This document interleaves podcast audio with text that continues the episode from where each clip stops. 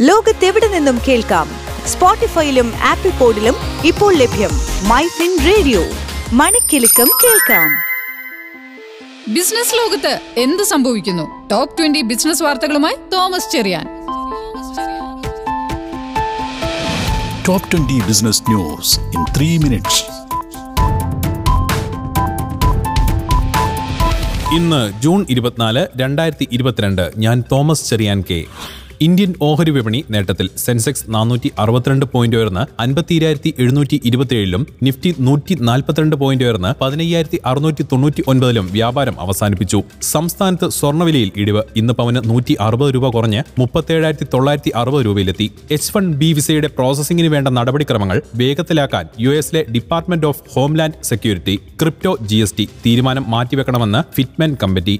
ഡോളറിനെതിരെ രൂപയുടെ മൂല്യം തുടർച്ചയായി ഇടിയുന്ന സാഹചര്യത്തിൽ രൂപയുടെ സ്ഥിരത ഉറപ്പാക്കുമെന്ന് reserve bank deputy governor Michael D Patra.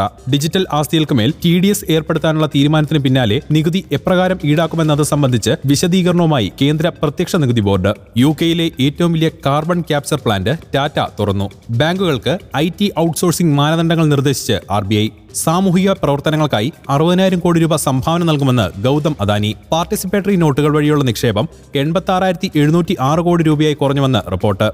രണ്ട് ലക്ഷം രൂപയോ അതിൽ കൂടുതലോ വിലയുള്ള സ്വർണമോ വിലയേറിയ കല്ലുകളോ സംസ്ഥാനത്തിനകത്ത് നീക്കം നടത്തുന്നതിനായി ഇ വേ ബിൽ നിർബന്ധമാക്കുന്നതിനും ചില ബി ടു ബി ഇടപാടുകൾക്ക് ഇ ഇൻവോയ്സിംഗ് നിർബന്ധമാക്കുന്നതിനും ജി കൗൺസിൽ പരിഗണിച്ചേക്കും. വിരമിച്ച പൈലറ്റുമാരെ വീണ്ടും നിയമിക്കാനൊരുങ്ങി എയർ ഇന്ത്യ. വോഡാഫോൺ ഐഡിയ ധനസമാഹരണത്തിനായി ഓഹരി ഉടമകളുടെ അനുമതി തേടും. ഡോളറിനെതിരെ രൂപയുടെ മൂല്യം സർവകാല റെക്കോർഡിൽ. ഇന്ന് മൂല്യം എഴുപത്തെട്ട് ദശാംശം മൂന്ന് മൂന്നിൽ എത്തി. ബാങ്കുകളുടെ കൺസോർഷ്യത്തിൽ നിന്ന് അറുപത്തൊമ്പത് ദശാംശം മൂന്ന് മൂന്ന് കോടി രൂപയുടെ തട്ടിപ്പ് നടത്തിയെന്നാരോപിച്ച് ഡൽഹി ആസ്ഥാനമായുള്ള പാക്കേജിംഗ് കമ്പനിയായ റേവ് സ്കാൻസിന്റെ കേന്ദ്രങ്ങളിൽ സി ബി ഐ പരിശോധന. വർദ്ധിച്ചു വരുന്ന ചെലവ് നഗരങ്ങളിലെ നാൽപ്പത്തിമൂന്ന് ശതമാനത്തോളം കുടുംബങ്ങളെ വലയ്ക്കുന്നുവെന്ന് റിപ്പോർട്ട്. മൂന്ന് വർഷത്തിനുള്ളിൽ ചെലവ് ചുരുക്കൽ പ്രവർത്തനങ്ങളിലൂടെ കടരഹിത കമ്പനിയാകാൻ റെയ്മണ്ട്. ഹീറോ മോട്ടോകോർ തങ്ങളുടെ പുതിയ പാഷൻ എക്സ്റ്റെക് മോട്ടോർ സൈക്കിളിന്റെ ലോഞ്ച് പ്രഖ്യാപിച്ചു.